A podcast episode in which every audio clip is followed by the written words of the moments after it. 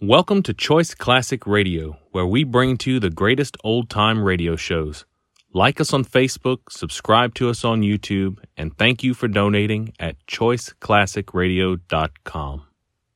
The Signal Oil Program, The Whistler.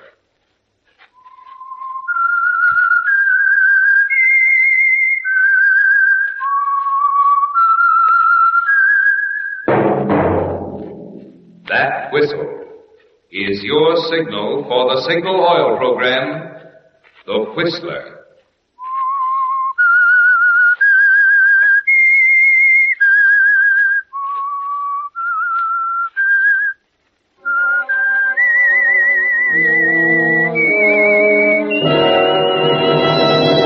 I am the Whistler, and I know many things, for I walk by night. I know many strange tales hidden in the hearts of men and women who have stepped into the shadows. Yes, I know the nameless terrors of which they dare not speak.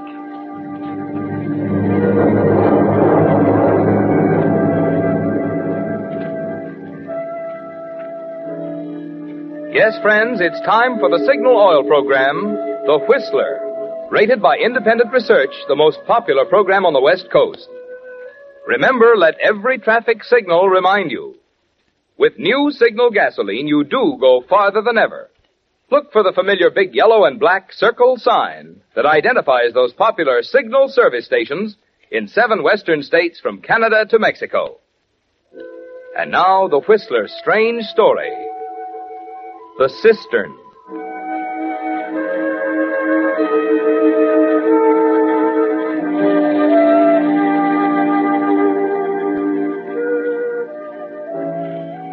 There was murder on Ronnie Hartfield's mind long before he discovered the cistern in Round Valley. But the discovery, more than anything else, made him decide to do it. The groundwork had been laid, of course. He was a partner with old Hank Murphy in the gold bearing ledge Hank had discovered on the shoulder of Sharp's Peak. A million dollars in rich ore. And Ronnie owned 10% of it. That wasn't bad for a young metallurgist fresh out of college. But Ronnie wasn't the kind to think of his own 10%. No, his mind was on the other 90, and the inheritance clause in the partnership agreement. There had to be other things, of course, like the casual conversation he had one afternoon with Sheriff Dawson as they sat on the porch of the sheriff's office, Yes, looking yes, across I the know, lake. But that ain't what makes a law enforcement out here so much tougher than in the city. What's the first job in a murder case, for example? Find the body. Body? Yeah. Hmm, look at that lake. Look at that, Ronnie. What? The sun on that water. if I could move that lake to the coast, I could sell it for a million dollars. Come around sometime during a rainstorm and I'll close the deal for ten cents. Hmm, why? Well, she ain't a natural lake, you know. But we've had to move this shack twice now when the water was right up the floor level.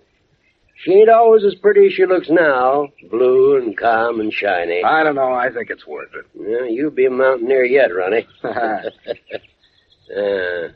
what was I saying a while back? you were talking about law enforcement. Oh, yeah. It was this business of bodies. You can say all you want to about city police, but let me tell you, they ain't in it with a county sheriff when it comes to a murder case. No. You see, before you do anything else, you gotta find the body. Gotta prove the guy's dead. Yeah. That's one thing in the city, but it's something else in a place like this. Oh, what do you mean? Or down in Arizona, for instance, where a man's got 20,000 square miles of country to hide the body in. I see. Funny thing, though, how bodies have a way of turning up. That guy in Arizona I was telling you about. Yeah? Eight years it took us, knowing all the time he done it. You found it, huh? Yeah. The wind uncovered it in a dry gulch ten miles from town. Dry air has a way of preserving things. You could identify it? Sure, we hung him. Hmm. But if it hadn't been for that wind, Well, it would have been something else. Sometimes it don't pay to go looking for it. If you just lean back and relax, it'll work itself out. Sometime.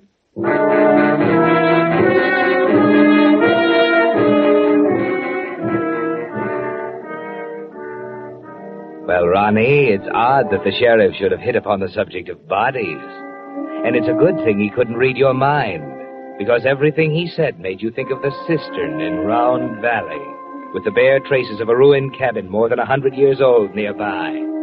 You'd been exhausted the day you found it after following a four-point buck down the length of the ridge above and losing him there in the willows.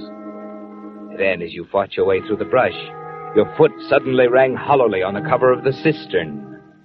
And there it was, deep and dark, completely lost in the tangled mass of trees. No desert wind there, was there, Ronnie? Once you dropped Hank into the cistern, he'd be there. For keeps. Ronnie. Ronnie. Huh? Oh, sorry. You know what, Hank? I think Ronnie's in love. Well, what's the matter? I've just been talking to you for five minutes, that's all. Oh, I, I was thinking, I guess. Mm, just like you, Hank. Comes into my store to buy groceries and goes to sleep by the stove. He, he's thinking about that hole in the ground. What? What's the matter? Marge knows all about the mine. Oh, yeah. You picked yourself a pretty good partner, Ronnie, if that ledge is as good as Hank says it is.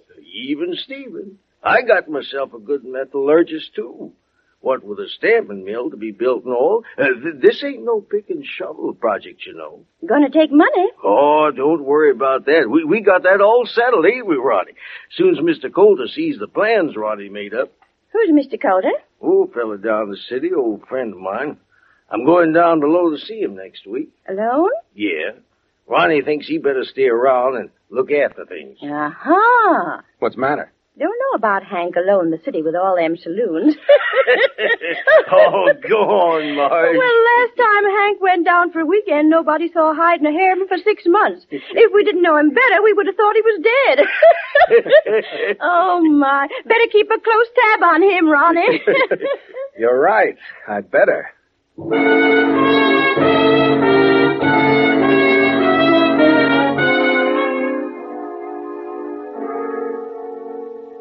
You're pretty close to the brink, aren't you, Ronnie? The cistern was in your mind then, too. And it keeps returning more and more frequently until it excludes almost everything else. Particularly at night when there's no sound but the crickets outside. And you can lie awake and think of the ledge. A million dollars or more in gold ore, almost on the surface. A tenth of it yours, according to the agreement. Unless, of course, something should happen to Hank. It would be all yours then, wouldn't it, Ronnie? A million dollars. And that kind of thinking always leads to the cistern in the willow thicket at Round Valley. There's no possible way they could ever discover it, is there? Finally, on the night before Hank is scheduled to leave, you make up your mind. Hank, Yeah? I just ran onto something. Uh, what? What? I want you to come with me. Well, what are you talking about? I've been up to Round Valley all day. Well, what were you doing up in that godforsaken place? I got a new outcrop, Hank. I'm sure of it. What? In Round Valley? Why, there's no But gold. there in is. the- You've got to see it before you go down to the city. Whoa, wait a minute, wait a minute. This ain't a joke, is I it? tell you, there's gold up there. I'm serious. Look, it'll only take us about two hours. Tonight? Why, it's dark already. Listen, will you believe me? This can't wait. Okay, Ronnie, let's go.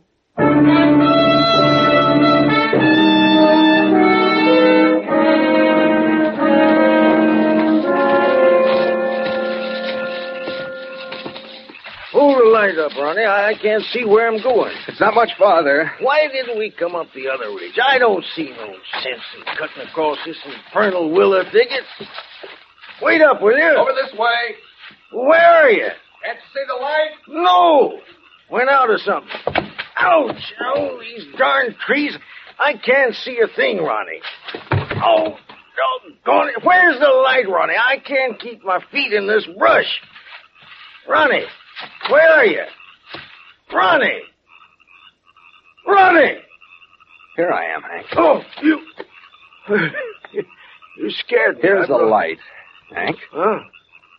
Thanks. I. Oh, oh.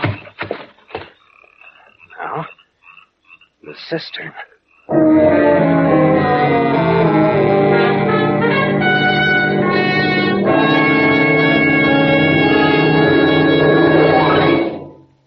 With the prologue of tonight's story, The Cistern, Signal Oil Company is bringing you another strange story by The Whistler. There's an old Hindu fable about the blind men and the elephant. Being unable to see an elephant, these blind men decided to feel one to determine what an elephant is like. Well, the first blind man, happening to grasp the elephant's ear, promptly exclaimed, Why, an elephant is like a large leaf. But the second blind man, wrapping his arms around one of the elephant's huge legs, protested, Oh no, an elephant is like a tree trunk. And the third man, feeling the elephant's tail, shouted, You're both wrong. An elephant is like a rope. Well, all three were right, but only partly right. And I'm always reminded of this story when I hear a motorist say, Signal gasoline is outstanding for quicker starting. Or another say, Signal is tops for faster pickup. Or a third say, New Signal has higher anti-knock. Now all three are right, but only partly right. For in New Signal you get all three advantages. Quicker starting, faster pickup, and higher anti-knock. But in addition, there's a bonus. A bonus of extra mileage. For because of the amazing power in Signal's new super fuel that helps you get this greater efficiency, this extra performance from your motor, you actually go farther than ever with new Signal gasoline. And now, back to the Whistler.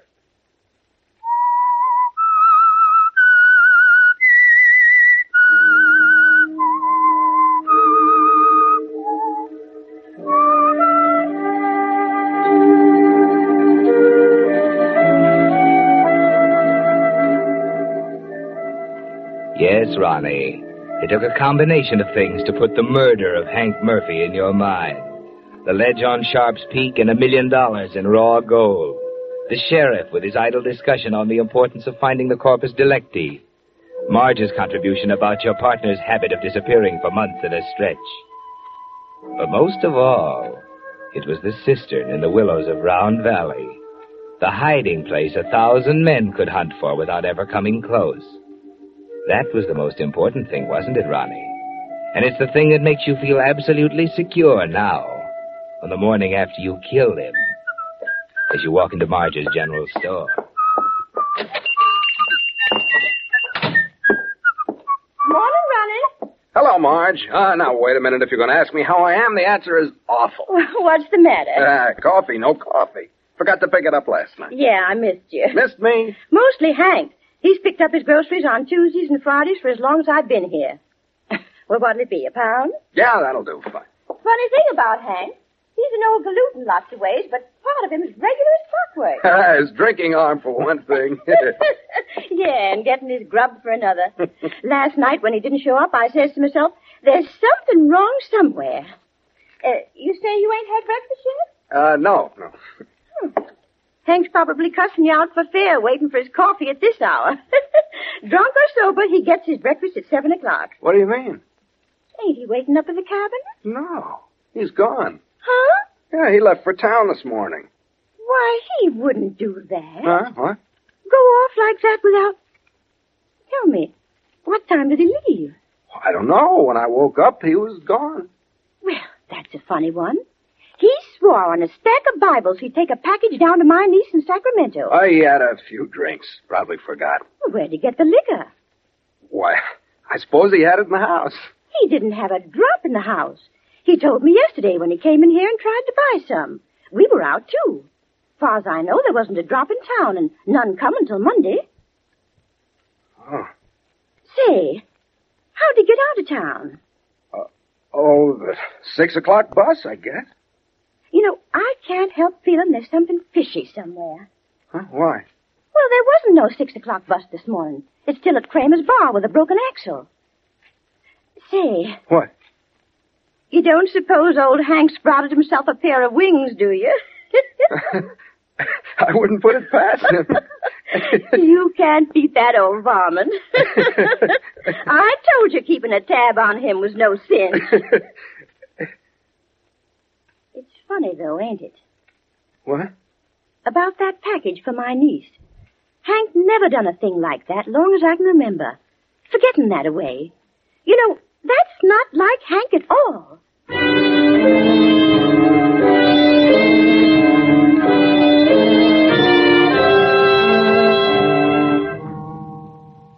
Well, Ronnie, you're not whistling now as you cross the street to the bank. You keep telling yourself that Marge is an old busybody, that the rest of the town will chuckle over Hank's unceremonious departure. There's a forced self-assurance about you as you walk up to Mr. Jenkins, at the teller's window. Hello, Mr. Jenkins. Hi, Ronnie. What can I do for you this morning? Ah, how about twenty dollars? Okay. All right. There you are. Ten, fifteen, and five is twenty. Say, what about Hank? Huh? And he supposed to leave today? Oh, he left this morning. Hmm? Yeah. That's funny. What's the matter? What do you use for money? Why, he had the money. No, he didn't. He came in here yesterday afternoon after three and told me he didn't have a dime. Wanted me to open up so he could draw two hundred dollars for the trip. Well, what do you know about that? He didn't pick it up either. Pick it up. I got it from him just before closing and left it at the express office. Oh, now ain't that something? He couldn't have gone down without money. Maybe. Maybe that's why he borrowed a hundred from me. Huh? that's why I came in this morning. He took all I had. now, wait a minute, Ronnie. Are you kidding me? No, why? Hank never borrowed a dime in his life. It's kind of a religion with him. Oh, I, I suppose since I'm his partner, he- Uh, not Hank. well, he didn't have much choice leaving this morning. I told him the money'd be waiting at the express office. Hmm. Ain't that one for the book? Never heard tell of Hank borrowing. Just not like him, that's all.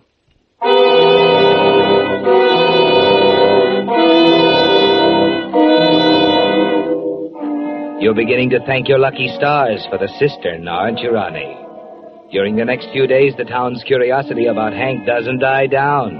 It changes first into wonderment, then into genuine worry. There's a feeling in the air that something is wrong. It hangs over the town like a cloud. And as the days go by, you begin to notice the conversation suddenly hushed as you approach, the penetrating, curious glances, the feeling of terrible doubt. Then, just a week after Hank's disappearance, you come home to the cabin to find the sheriff waiting for you. Oh, Hello, Ronnie. oh, hello, Sheriff. What do you want? Just dropped by to say hello. Getting a mite worried about Hank. Yeah, so am I. Are you? What do you mean? Nothing. Curious, ain't it, how a man can get out of town without transportation or money? He had money. Maybe. And maybe he could have got liquored up without liquor, too. I don't know where he got that. Kinda jumpy, ain't you? Well, I'm getting sick of this talk, all, all this insinuation behind my back. Nobody's insinuating, Ronnie. We're just a mite worried, that's all. I all. tell you, he's probably in San Francisco right now. That's just it. He ain't. Just picked up this wire from the telegraph office. Take a look. Huh? Been expecting Murphy for a week. Where is he? Coulter. Whoa. He's probably in some bar down there. No, What do you mean? He used to disappear for months at a time. you just don't know Hank. If there's money mixed up in it anywhere, there ain't a soberer man in the county. You're crazy. Hank was a drunk and you know it. Was? Uh, I mean, he is. Hmm. Ain't it funny that you and I were talking about murder cases just the other day? Now listen here, I have. Better see who it is.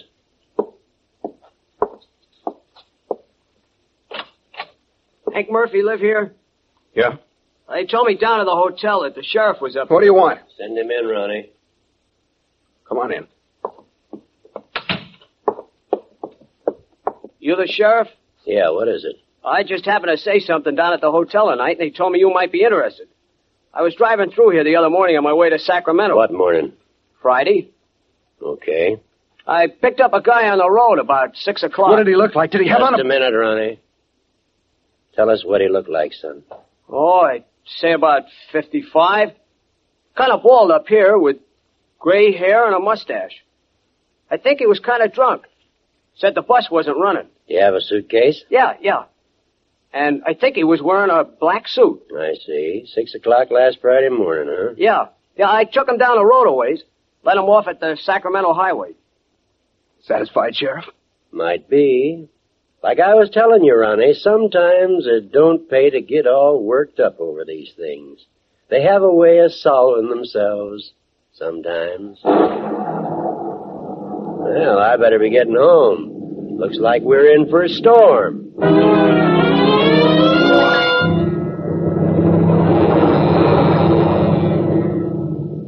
You have a lot of time to think during the next few days, haven't you, Ronnie?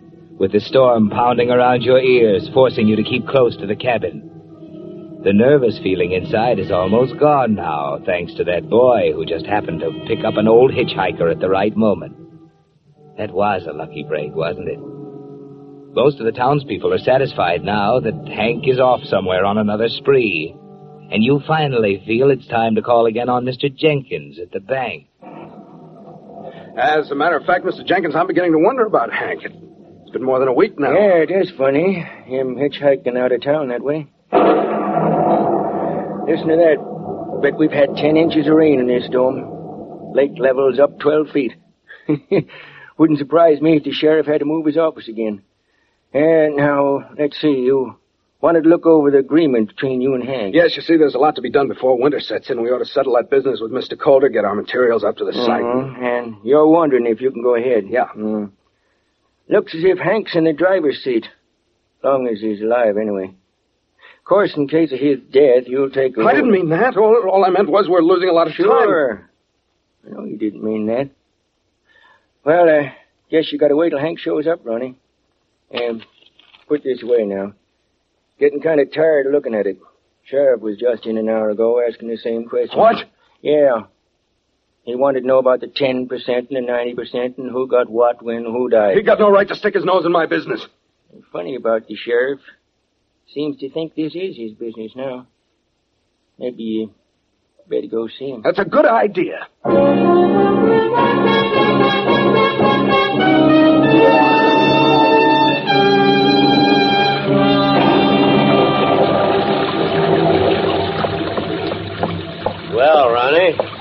Kind of wet for you to be running around, ain't it? That doesn't, doesn't seem to bother you, does it, Sheriff? That lake's beginning to bother me, I'll tell you. Look at her down there, 20 feet away. That's not what I'm talking about. Well, sit down in the porch here and tell me what's eating you. Let's go inside. Nothing doing. I want to keep an eye on that lake. Now, what's the matter? When are you going to admit you're wrong? About Hank? Yes. Well, I'll likely admit I'm wrong on the day that Hank walks up to this porch like he used to and says, Howdy, Sheriff. Have a cigar. Trouble is, that ain't never going to happen. So I reckon I ain't never going to admit I'm wrong. That answer your question? He left town. Didn't that kid satisfy you? No. Could have been someone else. Who? Don't know. Too bad no one had a picture of Hank. Don't you see what you're doing with your stupid guessing? They all think I killed him. Well, Well, what? they're right, ain't they? They're wrong, I tell you. He was gone when I Now, woke. wait a minute, Ronnie. Hank was nothing more than a hunk of clockwork. He never went off his schedule. You just didn't know him well enough. That's why I know you killed him, Ronnie. I know why, and I think I know how. But just like I told you, when it comes to finding a body, a county sheriff has a job on his hands. And, of course, we can't do nothing till we find the body. I tell you, you've got no right to Take talk. it easy, son. Now, wait a minute. If you're trying to bluff me, it won't work. I ain't bluffing, Ronnie. You see, all the time you and Hank were supposed to be inside your house having a few drinks before he took off, the house was empty, wasn't it? Because you happened to be off somewheres killing him at the time. I happen to know, because I dropped by at 10 o'clock to deliver Marge's package. Don't worry, though. I can't do nothing until I find the body, and like I told you, that takes time. Oh, no. Eight years that time in Arizona, but we got him the day after that windstorm. County sheriffs just got to have patience, you know. Matter, Ronnie? Nothing. Nothing. You're white as a sheet. What you looking at? It's, it's nothing, I tell you. Huh, you sick? I, I, if it's all right. Oh, it's all wrong. Something's haywire somewhere. I, What are you staring at? good Lord. Do, Why, it's- Do you, do you see it, too? In the water. The edge of the lake. It's. It's Hank's body. No, it's not. It can't be. Come on, let's take a look. No, no, I can't. I said, come on.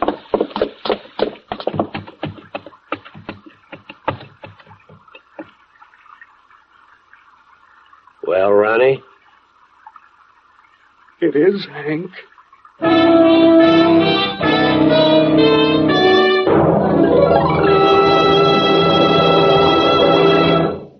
The Whistler will return in just a moment with the strange ending of tonight's story. Meantime, with reconversion occupying the spotlight today, here are some facts I think you'll be interested in. You know, of course, the vital role that independent businessmen played in the building of America. And you know that today more and more men are expressing a desire to get into business for themselves.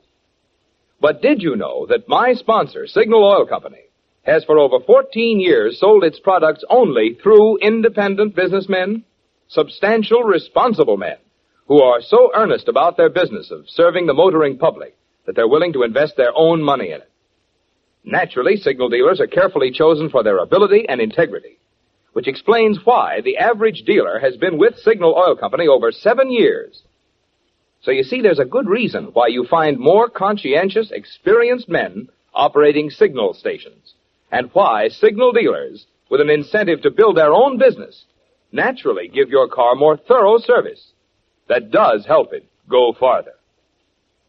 And now, back to the Whistler.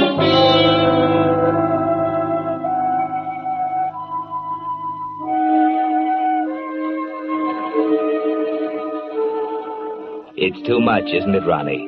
Too much after the tension of the past week to look down at Hank's body floating at the edge of the lake right under the rail of the sheriff's porch.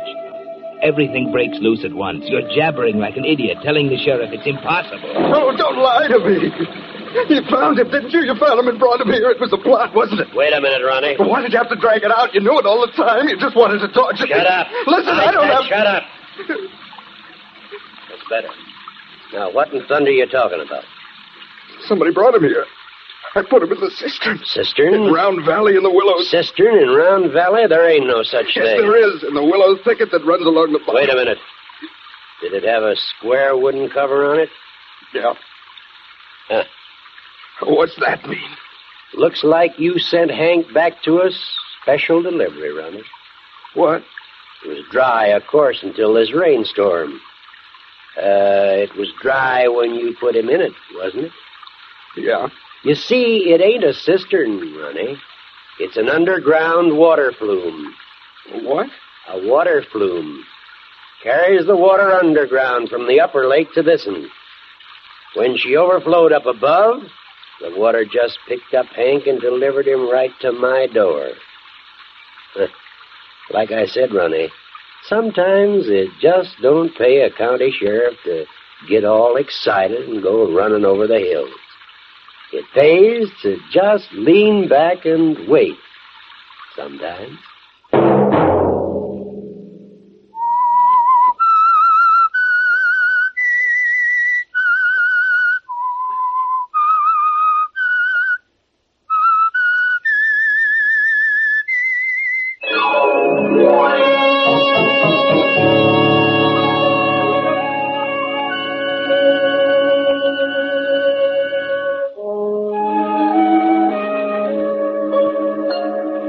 Monday at 9 o'clock, The Whistler will bring you another strange tale. The Whistler is broadcast for your entertainment by the marketers of Signal gasoline and motor oil and fine quality automotive accessories, and by your neighborhood Signal dealer.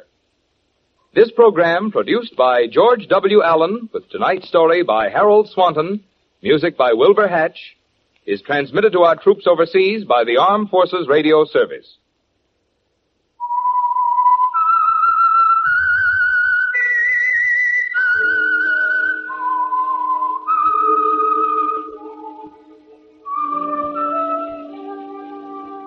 Whistle is your signal for the Signal Oil program, The Whistler. This is Marvin Miller speaking, reminding you to look for those familiar yellow and black circle signs that identify those popular Signal Oil stations in seven western states from Canada to Mexico. This is CBS, the Columbia Broadcasting System.